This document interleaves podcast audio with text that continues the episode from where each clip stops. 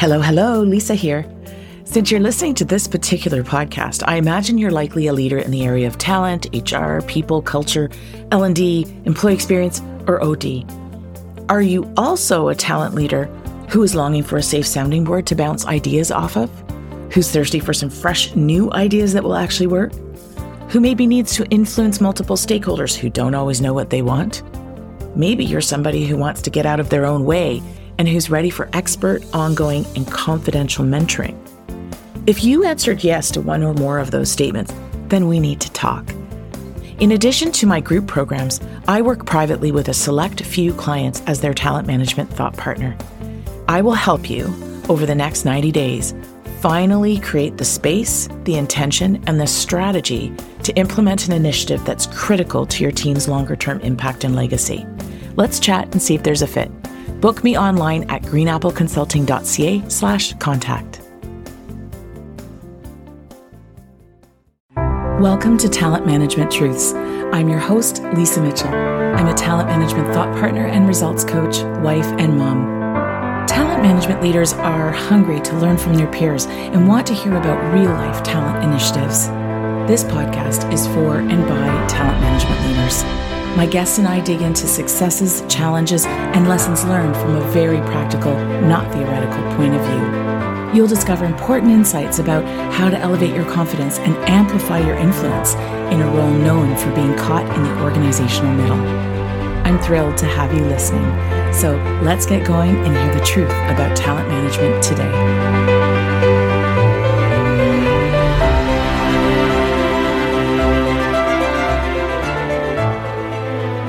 Welcome back to Talent Management Truths. I'm your host, Lisa Mitchell. In today's solo episode, I'd like to talk to you about the power of community and belonging. I've been thinking a lot about these themes lately. As COVID and the headlines wear us down even further, it can be easy to retreat inside ourselves, to put a sort of isolation helmet on that muffles the world and people around us. This kind of retreating feels easy at the moment, and yet it's damaging when sustained. So much so that the U K government actually created a Minister for Loneliness post in two thousand eighteen. Brené Brown, my favorite author, said in her book, The Gifts of Imperfection, a book that changed the trajectory of my life, by the way, she said, "I define connection as the energy that exists between people when they feel seen, heard, and valued, when they can give and receive without judgment, and when they derive sustenance and strength from the relationship." Even with our families, our built-in community, we need to be deliberate about connecting beyond a surface level, as in, "Mom, where's my phone charger?" or, "Hun, I need to work late. Can you take care of making dinner?" My dad would often comment to me how much I was like his mom, my Grandma Grace, in the way that she valued and nurtured her friendships over the years. He'd say, "My mother had lots of friends, sure, but she worked at it. She spent time checking in on people, really thinking about and caring about them." He's right. I do try to be a good friend and keep connected. And, you know, I gotta be honest, sometimes I feel let down when I feel like others aren't being quite as deliberate and thoughtful about caring for me as their friend. It's not like they aren't or they're not being caring in their own way. People are busy. We have crazy lives. But in the absence of friendly attention, I sometimes will feel momentarily alone and disconnected. What I've learned over time, though, is that when I'm telling myself the story that I'm being ignored or that my people don't love me enough, it's time to turn the page in that storybook. There are a couple of ways that help me regain control of my own narrative. Number one, I act first to initiate contact. It's easy to say, "Oh, I'll wait for them to reach out. They, they, I haven't heard from them for a while. The ball's in their court." But really, it takes me, you know, thirty seconds to send a quick text with a funny photo or a memory, and that's all it usually takes. The response is always immediate and usually gives me some insight into what was happening for that person while I was telling myself that she didn't care about me enough. Number two, I seek new sources of connection and inspiration. Usually this means that I reach out to people in my broader social or professional circles beyond my close inner circle. So it might be a person I'd mentored or networked with or coached ages ago, and I send a quick note to inquire how they're doing and to share a short update of my own. The responses are typically characterized by a tone of surprise and delight that I remembered, that I even thought to check in. So those responses delight me in turn, And in fact, they fuel me and my very human need for community and belonging. I'm a strong believer that we get back what we put out in the world.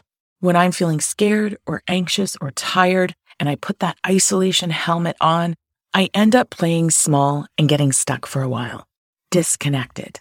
Yet, when I choose to do the opposite of what I feel like doing, which is sometimes curling up in a lonely ball, for instance, and I just reach out a little to my brilliant network of friends and colleagues and clients and acquaintances, I start to come back to myself.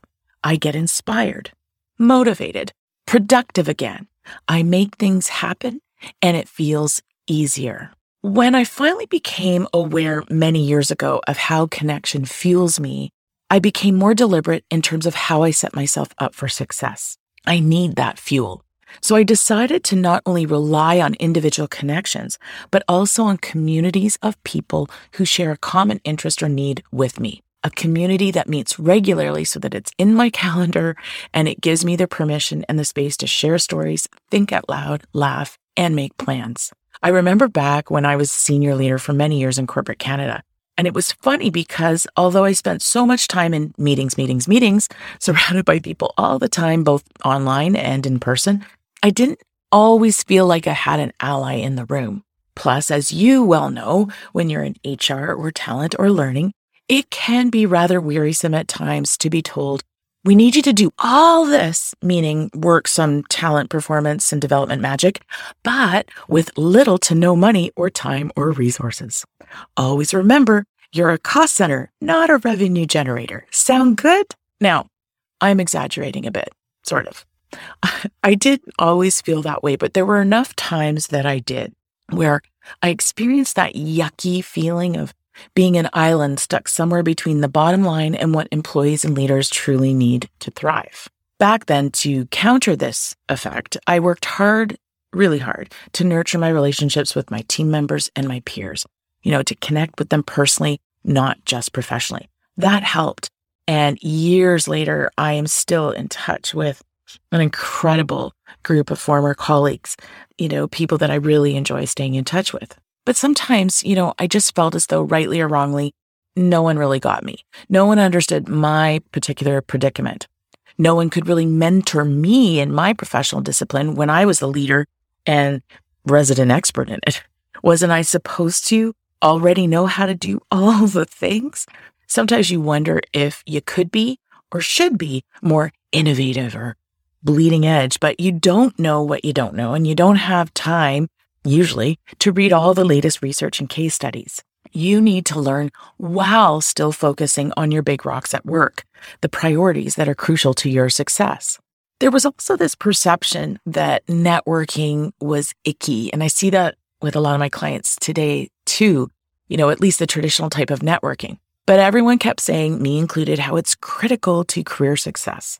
So sometimes I, I would go to the occasional chapter meeting or conference for one of my H R or learning associations. You know, if the topics looked interesting, I might get a few inspiring ideas and maybe exchange a laugh with a couple of new contacts. But it was all rather surface feeling and left me with a new itch to scratch. How could I make those ideas work back home on the job in my organization?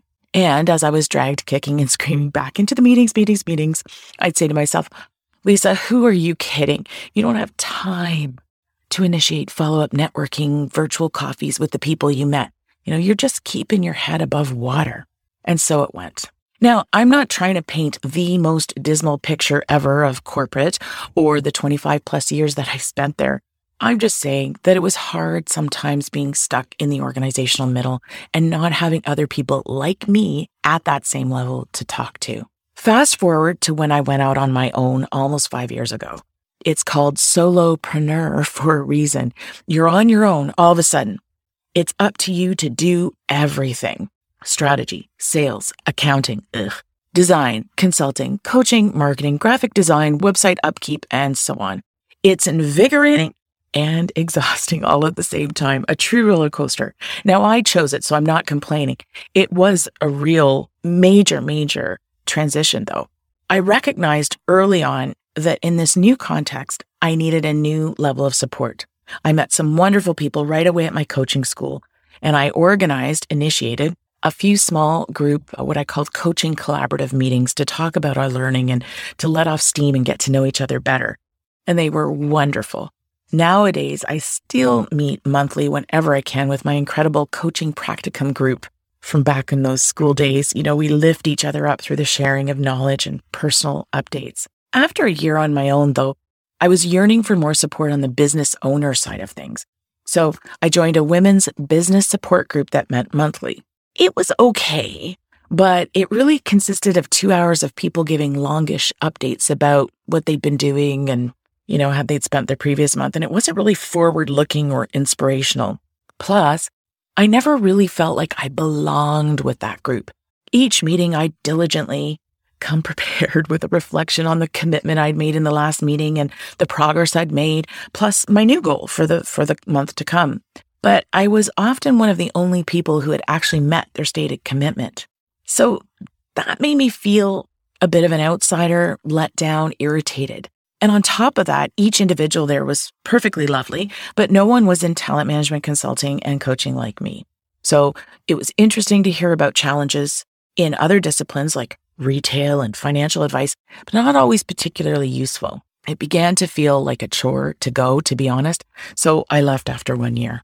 Next up on the search for community and belonging, I enrolled in a high-end, year-long mastermind for ambitious female entrepreneurs, and it included a mix of training, tools, community, and coaching.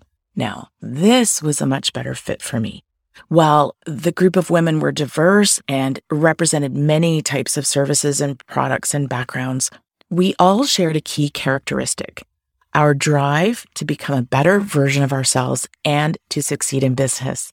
I had found the inspiration and community I needed and wanted, and the mentorship I'd been missing in the areas of sales and marketing. Fast forward to the end of that year, and I was ready for something new yet again.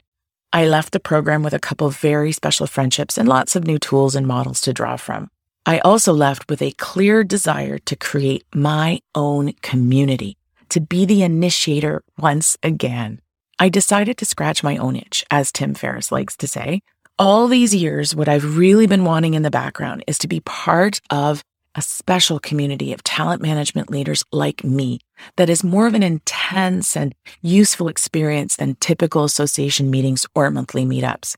It's a place where relationships go beyond a surface chat and business card exchange, where there's meaningful relationships with like-minded people that grow and develop and sustain me long after the program concludes. You know, a place where you can join the conversation, not just listen to it.